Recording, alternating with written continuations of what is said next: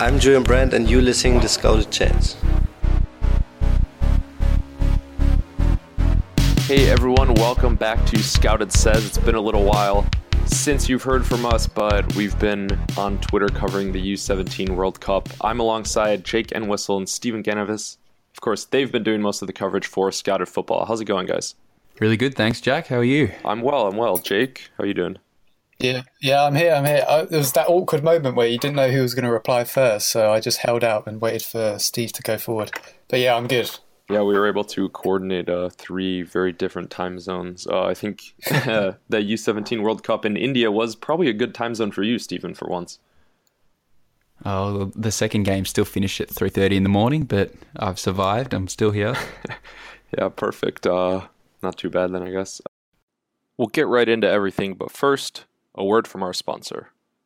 The proof is in the pudding, and the pudding in this case is a... Footballshirtmemory.co.uk offer a wide range of rare football shirts sourced from all over the globe. Either find something on their website or ask them to find it for you. Once you found the shirt you're looking for, use the code SCOUT at the checkout for 5% off your order. The goalie has got football pie all over his shirt. Yeah, so I, I wanted to quickly talk a little bit about uh, Twitter. I know we, we were really active, the account there. So I was kind of wondering how you guys went about really covering it. And I mean, obviously we had live coverage of the games, but what did what were you kind of looking for? So when we sort of um, started setting up like the the proper in-game coverage, that's something that has really developed this summer on the account, and um, we just want to give as much info as possible to people that obviously those games weren't on telly until until the end. That you could find some on in England. For me, they were they were on Eurosport but they were at, at lunchtime. So unless you were off in the day or working a different schedule, you couldn't really watch it yourself. So what we wanted to do with the match coverage is just highlight everything that was going on for, so you could watch it sort of surrogately. You weren't needing to watch the game, but we were providing so much insight that you knew how each team was playing and you knew which players were, were standing out. And I think we achieve that. You're never going to get much engagement and stuff off of a, a, pure match coverage, but there was so much information going out on our account about every player in that tournament that I think if you followed Scouted football during the Under 17 World Cup, uh, the knowledge you got from it was uh, was pretty good in my opinion. And I think it was good how we kind of anchored the coverage. We talked a little bit about individual teams and how they played, but at the end of the day, those teams, as soon as that tournament finished, are pretty much disbanded and will never play again. So I think it was quite good that we anchored the coverage mostly around um, individual players and how they play, just so that that insight kind of has an ongoing meaning. Because these players aren't going to disappear anytime soon. Their teams will, but but they're still still going to be around. Yeah, I think that's important because, like you said, they're not going to disappear, but the coverage of them is going to dry up. And like what you were saying, Jake, uh, sometimes the streams, if you're able to find them, of course, because they weren't on TV, maybe it'd be in another language. I know, so it was pretty helpful for me, at least, to to kind of follow along with the Twitter as well. Yeah, exactly, and and just obviously, no matter how much of an expert you pro- proclaim to be, you're not going to recognise every single 17 year old that's playing in this tournament. So even for us, it was about learning about new players, um, identifying them by their number, then their name, and then learning more about them and watching how they play. And then that's what we tried to communicate to everyone else: is these are the players you need to watch because, as as Steve just said, once they go into their club setup or, or go up a level in the senior national team, the style of play changes, the the philosophy changes of each team, but their gut instinct and, and how they will want to approach the, the game won't. And that's what we tried to sort of pick out in each player that we were looking at. Yeah, and maybe some guys that have a bigger role for their their teams here than they have with their club. So it's it's kind of important to see that and, like you're saying, describe their style of play because there's not a, really a whole lot of information about these guys. And sorry to say, they're not really at the level of uh, handbook profile material yet. You know, not that caliber. Exactly. It's almost it's almost too early for them as well. They they can look good at 17, but they're playing with 17 year olds. When you see them in a different environment, that's when we start. That's when they start really shining, and that's when we'll we'll we'll put them under the microscope. Yeah, we were kind of talking about that right before the show, not to get too off topic, but with goalkeepers, you know, sometimes with goalkeepers, if they're really good enough, they're going to get poached and moved to a higher level within their club. So, uh, yeah, I guess that's that's kind of just a footnote on that. But you don't you don't really see a lot of guys. And Steve, what you were saying, if sometimes if you're not really focusing on the goalkeeper, you're not really going to be evaluating them. So maybe this tournament wasn't the best for that, but we've got a, a lot of good analysis from the tournament that we can provide. All right, so let's take it from the top then, I guess, and start with the final. Go from back to front. You guys, that was one of the craziest matches I've ever seen at any level of football. Yeah, England were pretty slack early. They gave away two pretty cheap goals, um, especially the first one. But just before the break, they, they got one back through Brewster, a lovely finish and a lovely cross. Um, and from then on, in the second second half, Spain just couldn't keep up with the, with the with the heat. I don't know if it was yeah something something just changed for them. They couldn't match England's tempo in that second half. Um, and then yes, Foden just took over the game. His uh, interlap with uh, Steven Sessegnon on the right was absolutely crucial, and Sessegnon provided a couple of really nice assists in that game. Um, but yeah, it was all about Foden. Really, he he was the one that turned the game.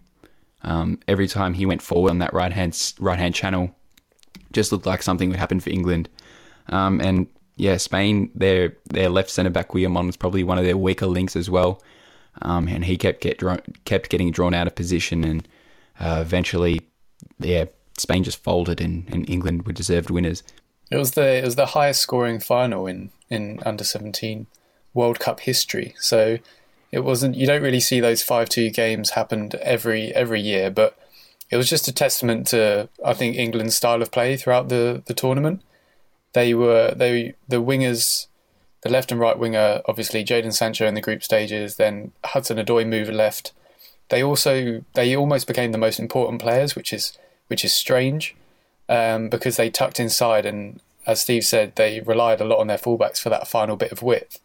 But yeah, Phil Foden on the right hand side, every time he picked that up, he drove inside, and and you don't know if you try and tackle him, that's when he offloads it to Sessegnon. If you let him run with the ball, then he'll keep dribbling and he'll and he'll weave his way right into the penalty box, and, and that's when he causes you the most danger. So Spain, yeah, just got overrun by England's fairly simple but extremely effective and, and, and well thought out game plan. Uh, the pace that they've got in their side is always going to cause troubles, and they England would deserve winners, and and they they it was revenge for them because obviously in May uh, Spain won and with a late equaliser and then then won on the penalty shootout in the European Championships, and England were definitely the better side in that as well. It sounds biased coming from me, I know, but uh, just watching that game back, England dominated the whole game but only scored one goal. Uh, withdrew all their good players in the final 10 minutes to try and hold on, and, and eventually it cost them. So it was brilliant to see the England players not give up after that 2 0, going down 2 0 early.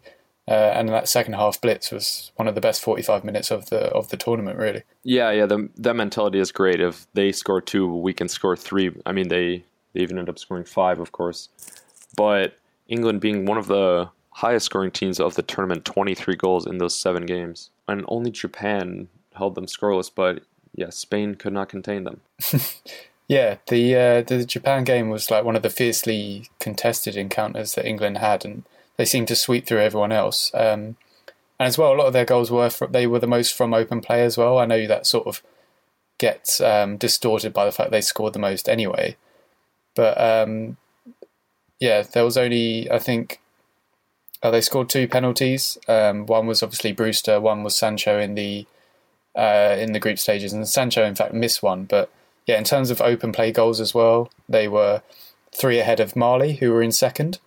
So they were carving teams open uh, with set pieces and and as I mentioned, just through the overloads out wide and using really tricky technical wingers, and then using the raw speed and and width of of the fullbacks to sort of punish people and isolate people in two v one situations. A lot of the goals England scored were low crosses and it was Brewster's, Brewster's excellent movement in the penalty box that found them. So, yeah, so England definitely demonstrated that they were one of the most prolific teams in the tournament 23 goals in seven games, five in the final. And Jake, you were talking about how good they were from open play. Yeah, so as I mentioned, they they were they were top for open play goals. Um, as well. They only scored two penalties, so although they were the most goals scored in total, it was it's good to see that a high percentage of that is from then just creating the chances, and a lot of it was to do with uh, the wingers tucking in, uh, isolating defenders, and then letting the fullbacks rampage forward. And yeah, the Sessegnon Foden combo became the most prolific partnership that England had, and it sort of shifted over from the left hand side, which I think, um, which was a good point that uh, Steve noticed throughout the thing, and that's probably why they drew nil nil with Japan. Yeah, they were just trying to recalibrate the attack, I think, and and Hudson Odoi became the foil, um, as Foden had been when Sancho was playing, and then and then Foden really took over, and his combination with Sessegnon really was really dynamic and kind of also then brought Brewster into the game, who'd been a little bit quieter while Sancho was still at the tournament. Um, and then that trio was kind of like the the fulcrum of, of England's attack. And Hudson Odoi still had a really good tournament. Um, it was really important, but he kind of played more of a foil role a lot of the time, just stretching the attack and, and, and providing more space for the other players. Yeah, the, Hudson Odoi was like sort of played number ten when uh, Sancho was in the team. Like the it's really strange because England used their attacker midfielder as uh, like the the support striker rather than an actual a playmaker, and they use their wingers that see a lot of the ball. Uh, so when Sancho left, Hudson Odoi uh, moved out to the left, and and Angel Gomes and Gibbs White and Emil Smith Rowe they were sort of used on the right or in the centre, and yeah, they they couldn't find the right balance until Gibbs White really stepped up and and looked a really good support runner for Rhian Brewster. Uh, Hudson Odoi started to flourish again from the left hand side, but yeah, the main sort of focus was was definitely down that right flank, and and when you've got a player like Phil Foden that's operating in that half space, cutting inside, uh, that's definitely where you want to go. Yeah, he definitely looked like uh, Manchester City's level as they've been incredible this season. He was demonstrating their why their academy is so highly touted these days. Yeah, definitely, and he's he's sort of the they've already they've built a succession line of really intelligent left-footed players. They've moved David Silva into centre midfield this season. They've brought in Bernardo Silva, who who plays from the right from uh, with Monaco. Now they've got Phil Foden. So when David Silva gets too old, Bernardo Silva, who Pep Guardiola has been trying to use in that centre midfield ro- uh, role when he can, will move centrally, and then someone like Phil Foden can maybe step into that right wing role uh, when Sterling and Sane aren't burning people up. So they've got a little succession plan going, and, and I think Pep Guardiola sees Phil Foden as part of it, which is really nice to see. Yeah, and for a team and a manager that have definitely had their injury hit problems in the past, that's something promising for the citizens. Um, something I wanted to look or to mention was I was looking into kind of the team dynamics and the breakdowns of the starting 11s of England and Spain by which club they play for. You know, uh, you saw at the last World Cup, Germany, a lot of guys Bayern, and in Spain in 2010, a lot of those guys were from Barcelona. And of course, it's going to be like that for Spain, for Germany, but for England, it's always a mix of uh, all the clubs really in the Premier League and trying to get the right balance and so I guess for Spain, they had four players from Real Madrid, four from FC Barcelona, two from Valencia, and one from Malaga in the starting 11. England had four from Chelsea, three from Manchester City, and then one from each of Wolves, Spurs, Fulham, and Liverpool. So England kind of were able to strike that balance and get it right. Yeah, I think it's a reflection of really the two best academies in the Premier League are Chelsea and Manchester City's, and probably by a fair distance uh, especially Chelsea in the in the uh, UEFA Youth League have been quite dominant. Uh, won the tournament two years in a row before uh, Salzburg won last year. Um, and yeah, Manchester City's is really starting to bear the fruits of the uh, massive redevelopment of their academy setup that they did a few years ago. Um, so yeah, Manchester United, for example, the only player they got was Angel Gomes into the team, and he kind of struggled at the tournament a fair bit um, and really couldn't make it off the bench that often. Um, but apart from that, it's yeah, it's really spread out. But Chelsea and Manchester City are really leading the way. Yeah, what I'd say about the the balance there is there's definitely a it's trickled in. They've got Wolves, Spurs, Fulham, Liverpool with one each, as you said. But Chelsea and Manchester City, I think you're going to start seeing them become almost the the Real Madrid and Barcelona of the English of the English sides. Um, in the recent England squad call ups, there's obviously high profile introductions of Tammy Abraham and Loftus Cheek, and although they aren't actually at Chelsea at the moment, they're both on loan and they've both done a lot of good work with Chelsea in the in the youth leagues beforehand. Um, so yeah, Chelsea, although they get slammed for not knowing what to do with young players, there's no doubt that they're producing a massive bulk of them. So whether in the future these these players are still playing for Chelsea when they make their senior debuts is, is remains to be seen. But in terms of if you look at the sort of final lineups for under 17, under 20, under 19 level, I think you'll always see that majority split of Chelsea, Manchester City, uh, with a few other players trickled in between. And that's just a sign of how much emphasis they've put on their academies. Uh, Man City have spent a lot of money to try and make theirs one of the best in the in the country and in the world. And Chelsea similarly have always invested and, and bought players in, uh, which they've been criticised for. But if you just look at that England starting eleven, the players that are in it and, and the players that are performing well, you can't really blame them for it. And as I said, with Abraham Loftus Cheek now getting a senior England call up, then they're obviously doing something right if they're not finishing the job, if that's the way to say. Yeah, or if they're not even starting the job necessarily, because I was going to go off that point. You said you think Chelsea and City will go on to be kind of the big two, at least for producing the talent. I agree, because like you said, they invested in the youth academy and they invested at the right time. So even if they're kind of starting the job or buying a partially produced product and then even selling them on later for profit, I mean, they still played a part in in that, and technically the players still represent them. that comparison makes it seem very sort of very cutthroat business like, but it is true. Um, that's what they're trying to do. Not... I mean, look at De Bruyne from yeah. Chelsea to City eventually. Yeah, exactly. Uh, so yeah, and so it'll still be man. It'll be, be one of their names on the team sheet when he plays for Belgium, won't it? he's had a role. And I think a lot of um, players will start thinking about uh, leaving the setup earlier than, say, players like Chalobah uh, have done so far. So I think uh, you, you, maybe might start seeing a trend soon of, of players, especially um, filtering into mainland Europe instead of staying in the Premier League. I think especially if, if Jadon Sancho does well at Borussia Dortmund, I think that would kind of give English players because you know a lot of English players don't leave England for development. I, of course, Dier has gone to Portugal, and you know there's there's examples, but then there's Joe Hart going to Torino and it being a disaster. But I don't know. There's just a reluctance, I think, for young English talent to leave England. This summer, I think, has marked the sort of change from that, though. Jadon Sancho, because of his high high profile move and how good he was this summer, is will become sort of the poster boy of that sort of move to Europe, you can do wonders, sort of thing. But there's people, a lot of Arsenal's academy sort of just fled uh, the Arsenal setup to try and get some game time and development, uh, which is sad to see as well. Chris Willock um, went to Benfica despite being offered a new contract and uh, reportedly offered a deal at Manchester City as well. So he's gone to Portugal where a lot of young players come through and, and eventually get a move to Europe. So that's really interesting.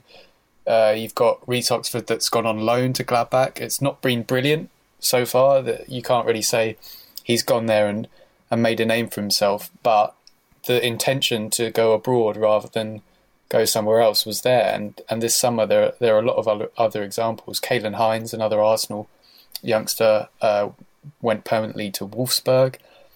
Uh, so you're starting to see it more, and I think it can only be a good thing. And and Jadon Sancho definitely will be sort of the the sort of the, the the case study that everyone looks at now at 17 years old uh, on the back of a really good year for your international team can he now translate that into performances at the highest level for a, to- a top tier team um, and if he can prove that even at 17 years old you can play first team minutes for a Champions League club then what's going to stop other players being scared of doing that when it gives them the best chance to to break into the sort of conversation of, of great young players as early as possible. And I think it's a really good chance to get out of the bubble and um, especially the culture around blooding youth in, in England's almost, it's kind of strange that uh, people are always looking for the first fault straight away to jump in and kind of piling on top of, of young players to, to not to, not intentionally, but just as a talking point. Um, just because the way the English media talks about the game is often just quite toxic. Um, so I think yeah, getting out of the bubble, getting into Europe where teams are more willing to to give academy prospects a chance in the first team. Uh, there's not as much pressure as there is in the Premier League with all the money that uh, is involved with with avoiding uh, avoiding relegation for some of those lower teams and winning the title for some of the the uh, better teams. So yeah, if Sancho does well, I think you could see a lot of those Chelsea, Man City, uh, Arsenal, United players that see their road to the first team blocked, uh, try and run down their contracts and force a move, like Chalobah did this year with, to go to Watford from Chelsea. Yeah, Watford have been able to profit off that. I would also say Man City kind of profit off that again because of Girona this year. They've been brilliant. Obviously, just beat Real Madrid last week, and it's it's been a really successful experiment so far. I think.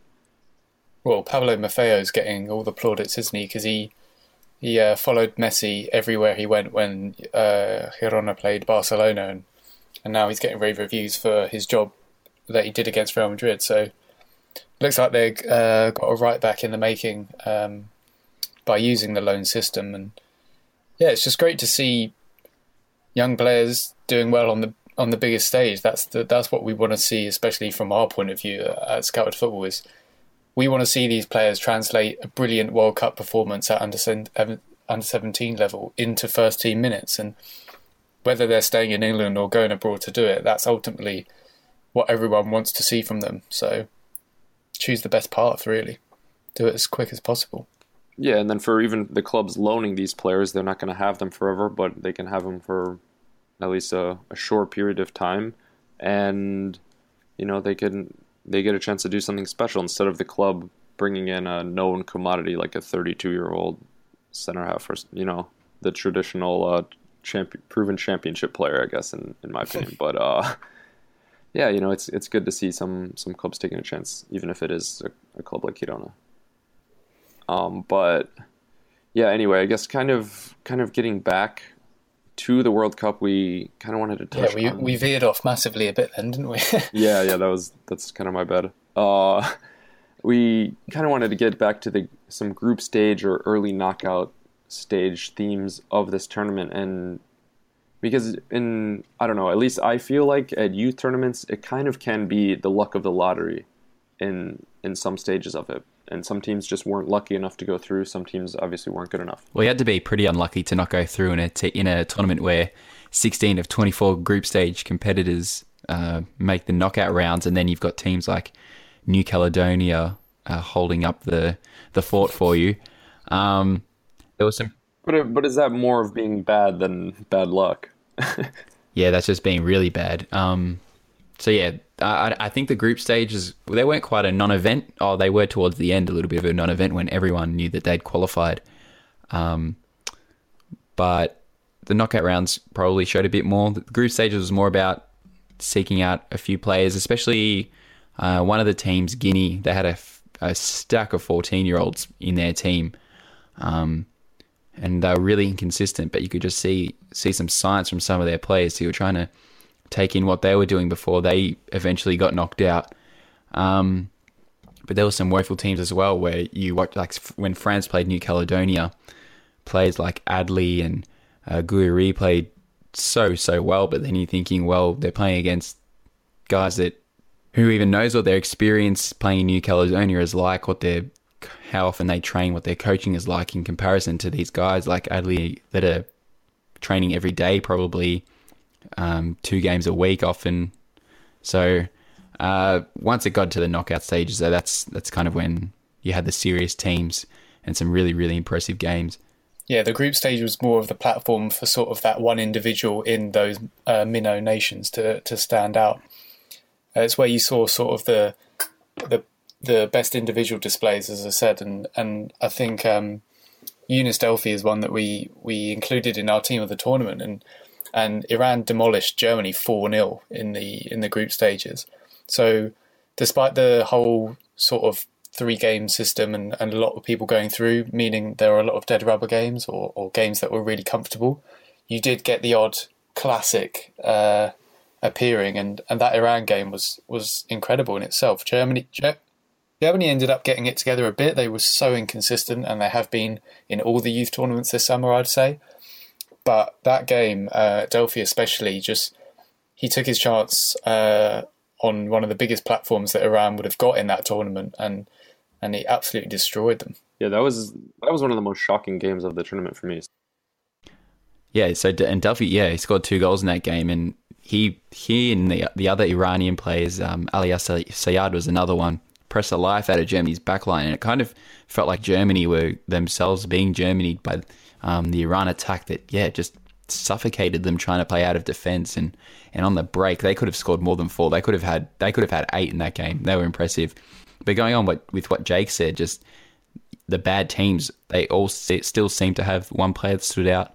Um, one for me was uh, Mohamed Dawood, who, as a striker, he kind of not. I'm not one for comparisons often, but he kind of had a little bit of uh, Timo Werner about him. He was quick, strong, that really complete forward, and he pretty much put Iraq, uh, Iraq on his back in the group stage. But uh, unfortunately, came on as a sub in the third game as Iraq tried to give him a rest and got himself a yellow card that earned him a suspension for the first knockout game, which they got absolutely pumped in by Mali.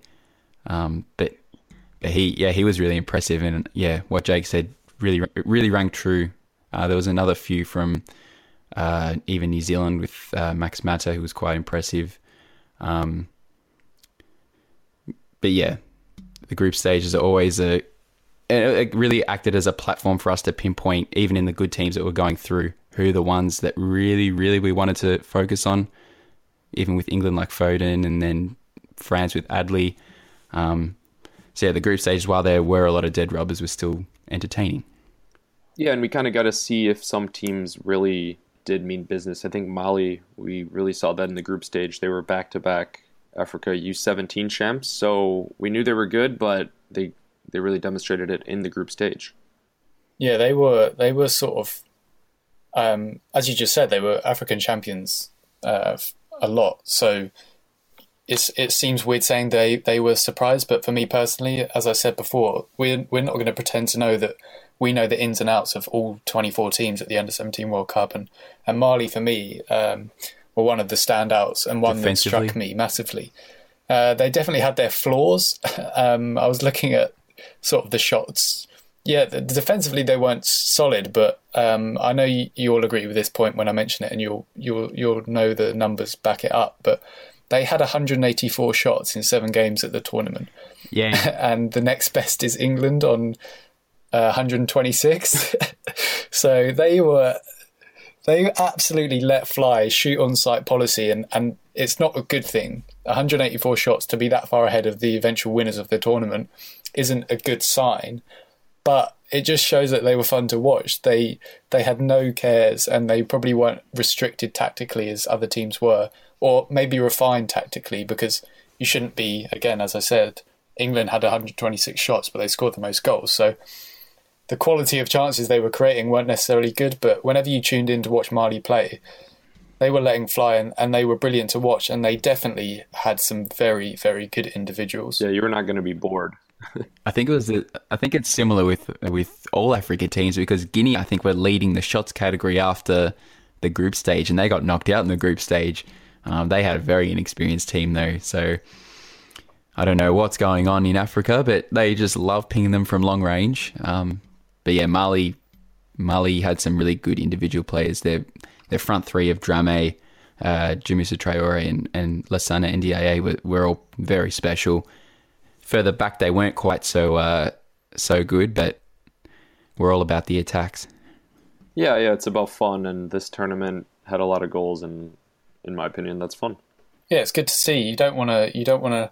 This early on, it's more about the sort of freeing up the players to to do what they can do and yeah you want them to be able to defend and and and they'll learn that but a sort of defensive side of the game is something you learn as you progress i feel um, defenders just peak later on as well they generally get taller bigger bodied and and then kind of learn more about the craft of defending and, and learning how to deal with uh, and, and learning a system as well a system of defense it's a lot more um, yeah. mental application in defending than it is with attacking. Well, definitely, it's all about off the ball, isn't it? Um, and that's something that the more you play, you understand how a ball rolls and and how players behave. Whereas when you're attacking, It's. It's obviously about someone carrying the ball and then you running past them because you know that, and then it comes down to decision making. But you can be a phenomenal phenomenal player at under seventeen level just by being a superb dribbler. So all of these players that we love and the ones that dribble with it, they catch the attention, but now it's translating that into sort of decision making. But defenders can't even display that on the ball action because they're purely based on their reading of the game, their marking, their tackling.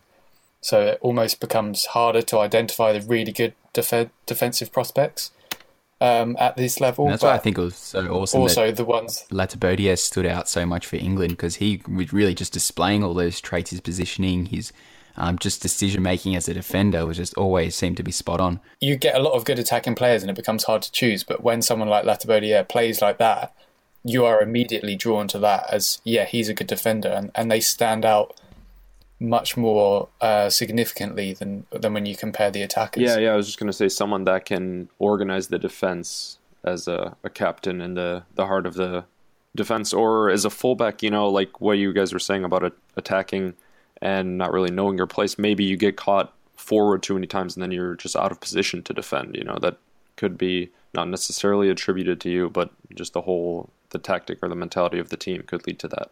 Yeah, I think I think that was commonplace as well. Uh, was brilliant going forward, but uh, against Brazil especially, he struggled in that one-on-one uh, defensive situations and getting caught out. And and uh, Fode Konate, who we chose for the team in the tournament, again was similar. We chose him because as a right back, especially in the modern game, he did everything that you would ever want and, and was brilliant. He formed incredible relationships with those Mali attackers that we mentioned, um, overlapping, underlapping. He made the right decisions attacking wise, but it seems uh, bizarre to choose the right back purely on that. But yeah, when when Mali were defending, they they lacked any real cohesion and uh, it was complete opposite to their attacking play. So he wasn't brilliant in that way, but he was one of the best right backs in terms of the support he gave to his teammates, and then his his um, his on the ball actions in the final third as well were brilliant. He he got a couple of goals and an assist. So yeah, I definitely feel like defenders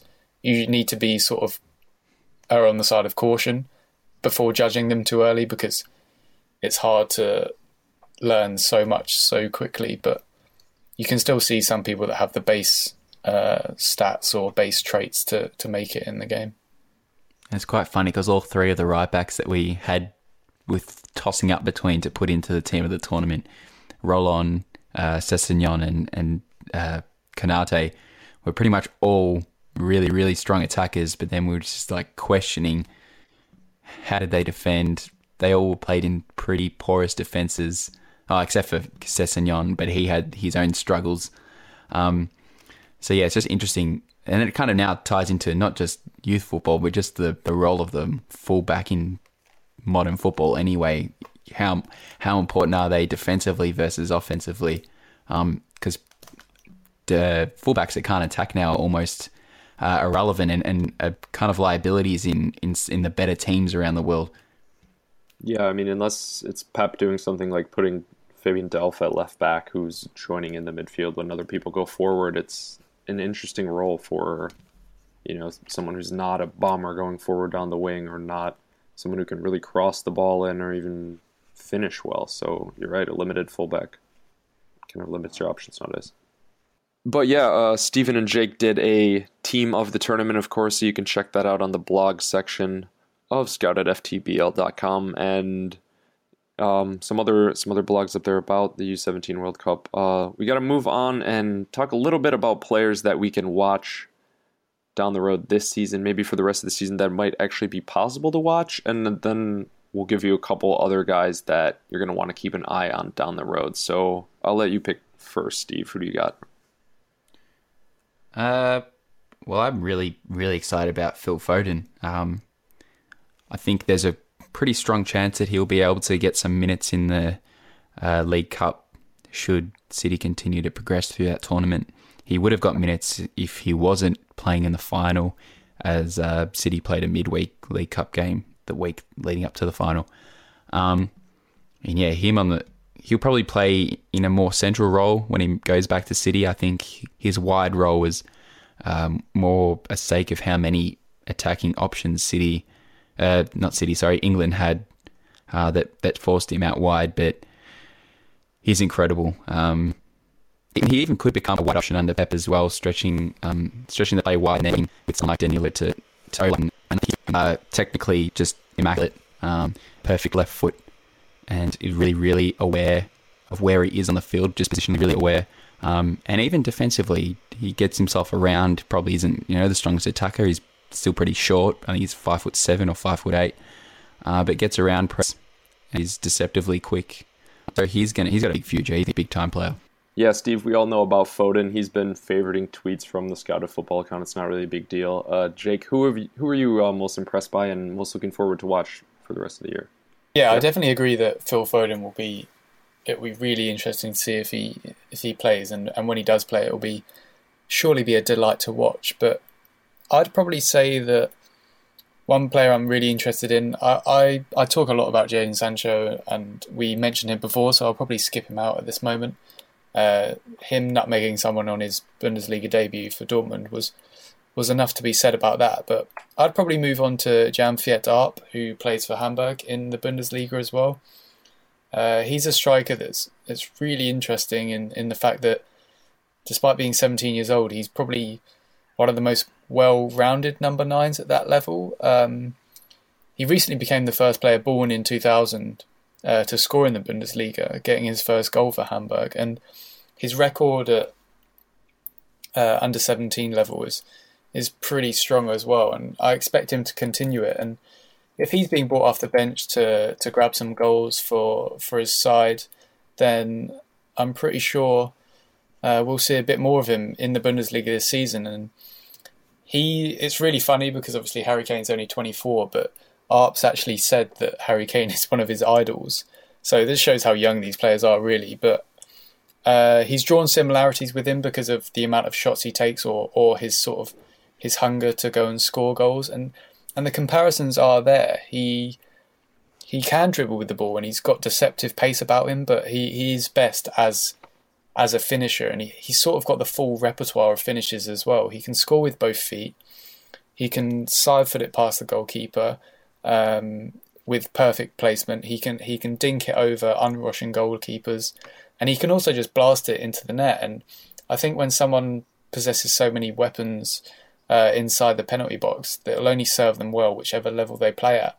He's a sort of striker that if he gets a chance, whether he's created it himself through his determination, his speed, and his and his great uh, link up play, um, or he's simply just poaching in and around the box. He's one of those players that will definitely score goals, and I think the fact he scored one already for Hamburg, despite playing very few minutes, and and broken a record in, or not broken a record, but made history in the process.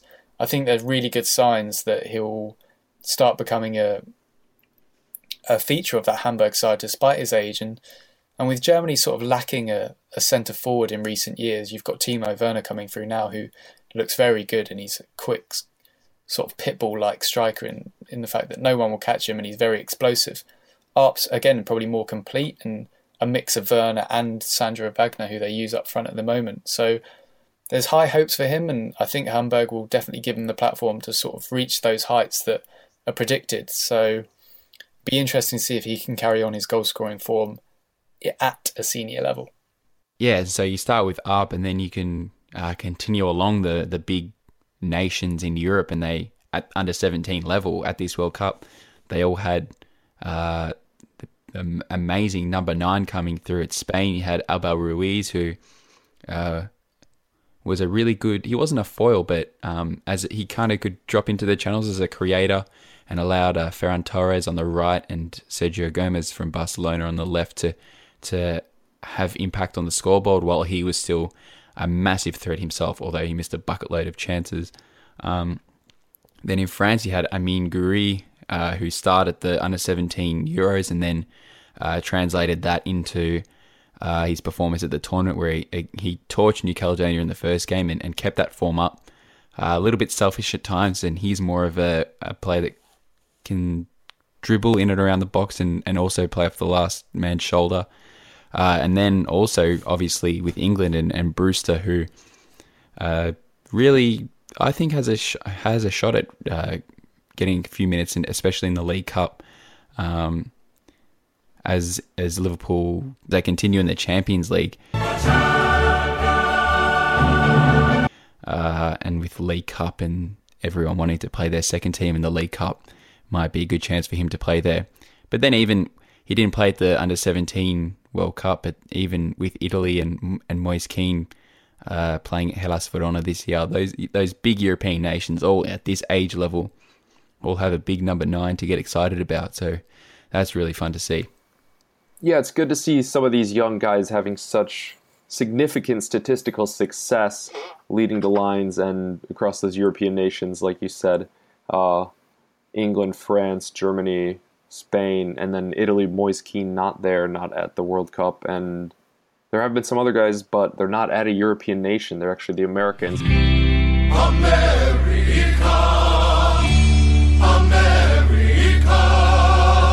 Andrew Carleton, Josh Sargent, Tim Weah. They're not all strikers, but they're all attackers and they all had fantastic summers. Yeah, I really like Josh Sargent actually. And if we're talking about sort of the the centre forward number nines, uh, what that number typically represents, he's probably up there with those guys as well. Um, he's like one of the he only he and Freddie Adu have scored at an under seventeen and under twenty World Cup in the same year.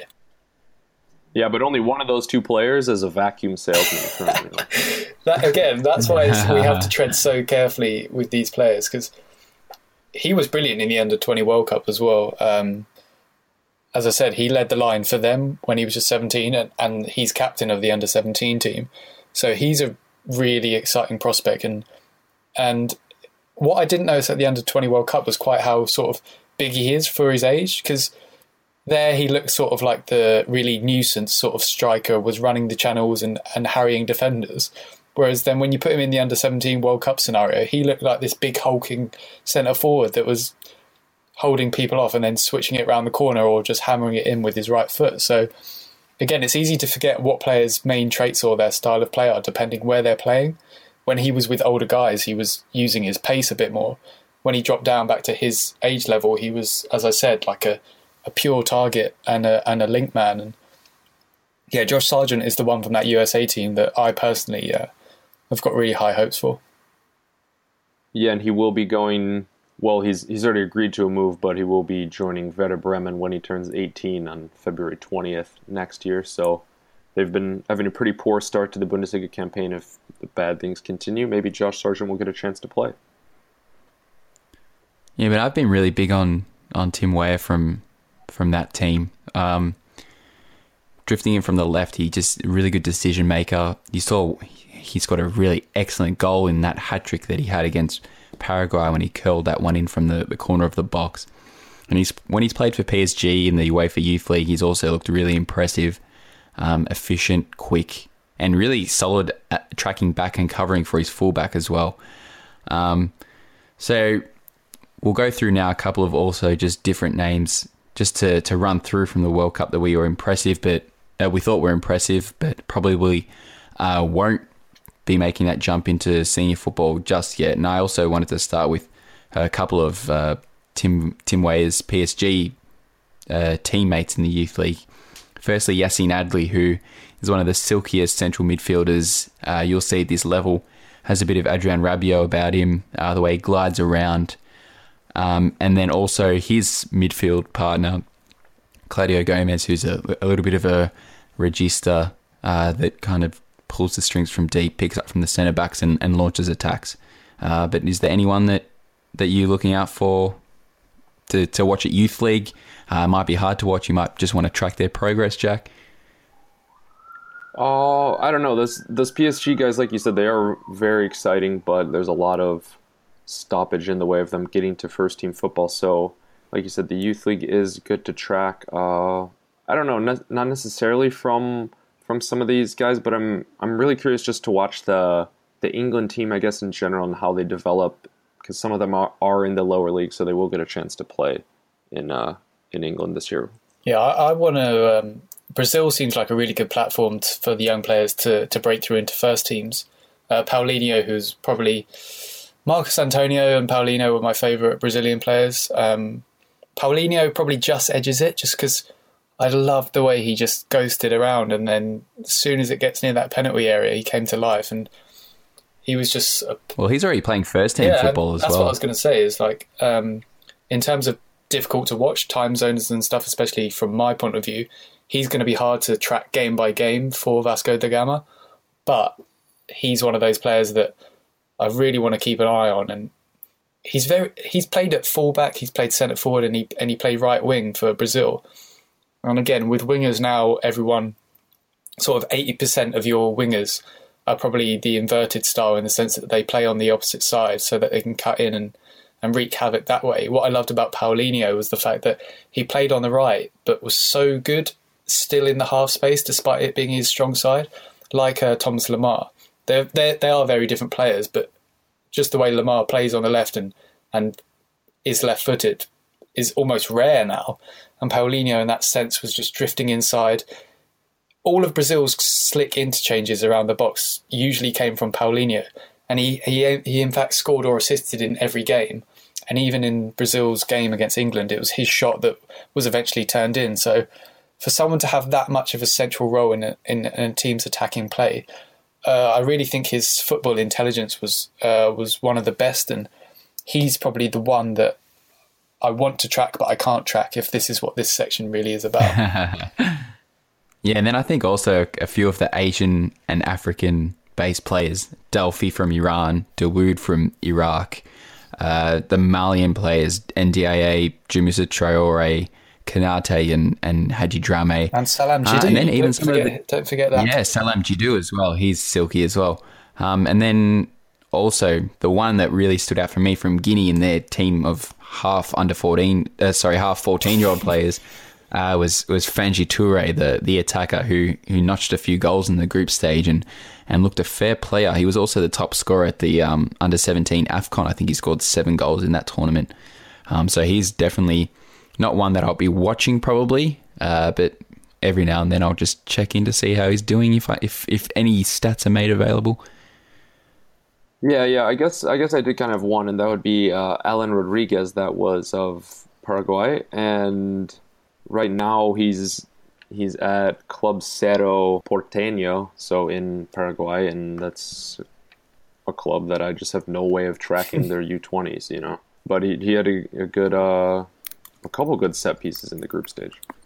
Yeah, him, Rolon, and and uh, Leo Sanchez wants to to watch from from Paraguay, but yeah, it's impossible to to keep track of everyone. So That's why you follow every us now- as well to try and as much as possible. we we do our best. exactly. We we try and get the ones that you may have forgotten about, but uh, yeah, there's just so many. Yeah, and, and there's a lot of there- sorry, there's a lot of other brilliant people behind the the Twitter besides just Steven and Jake. well, I don't know well, if they're so brilliant, Make sure give them there some. are other people behind Yeah, it. only me and Jack are brilliant. Well, the, the Twitter is brilliant. There I'm joking. Uh, Jake, not you, Jack. You're not brilliant. Only Jake's brilliant. You're brilliant at the podcast. no, no, I know, I know that. Everyone is brilliant, to be honest, and Yes. so was everyone at the Under 17 World Cup. And we could probably do this podcast, I think, for we could have done a whole hour just discussing the team of the tournament. We could have done a whole hour on group stage talents, whole hour on uh, knockout stages. It, it really was a, a really good um, introduction into some players that you did hear of, you had heard of before, and, and that you hadn't. Um, and it just gets me so excited because there's players that I've watched, as we said, that you want to now track and you want to see how they do. And there's that anticipation of, oh, I watched them in India in 2017 when they were really good at the Under 17 World Cup. So for them to come to life and get senior minutes, that's sort of the, the really exciting part of it from my point of view, anyway. Yeah, yeah, it's definitely there. With some players, they will make it big, and you'll say, "Oh yeah, I remember. I was watching him." Yeah, Wuilker Farinez when he dominated, and I said that he would be better than Donnarumma. Yeah, and on that note, it's probably time to wrap up. I think that's all we have time for. As Jake was saying, it was a great opportunity for us to be able to spread some of our love of this U17 World Cup and really, honestly, all youth football, of course. So that's why we do what we do at Scouted Football. We're hard at work editing and writing those Handbook 3 profiles. Hope you're eagerly awaiting those next year. Anyway, I want to say thank you from me, Jack Grimsey, for listening to Scouted Says. Steven, Pleasure having you. A pleasure as always, and I think uh, we'll start getting more consistent on, on the pods as, if not weekly, at least every two weeks or so. Yeah, you can follow Stephen at Stephen Scouted and Jake Entwistle. Thanks for joining us. Uh, very good to be on here. One of my favourite topics, so I'm glad I could make an appearance. Yeah, we had to bring in the expert, and for Jake, you can follow him at Jake and Whistle on Twitter. So we're on iTunes and SoundCloud. You probably already listened to us there. So thank you for doing so. And until next time, this has been Scouted Says. I'm Julian Brandt, and you're listening to Scouted Chance.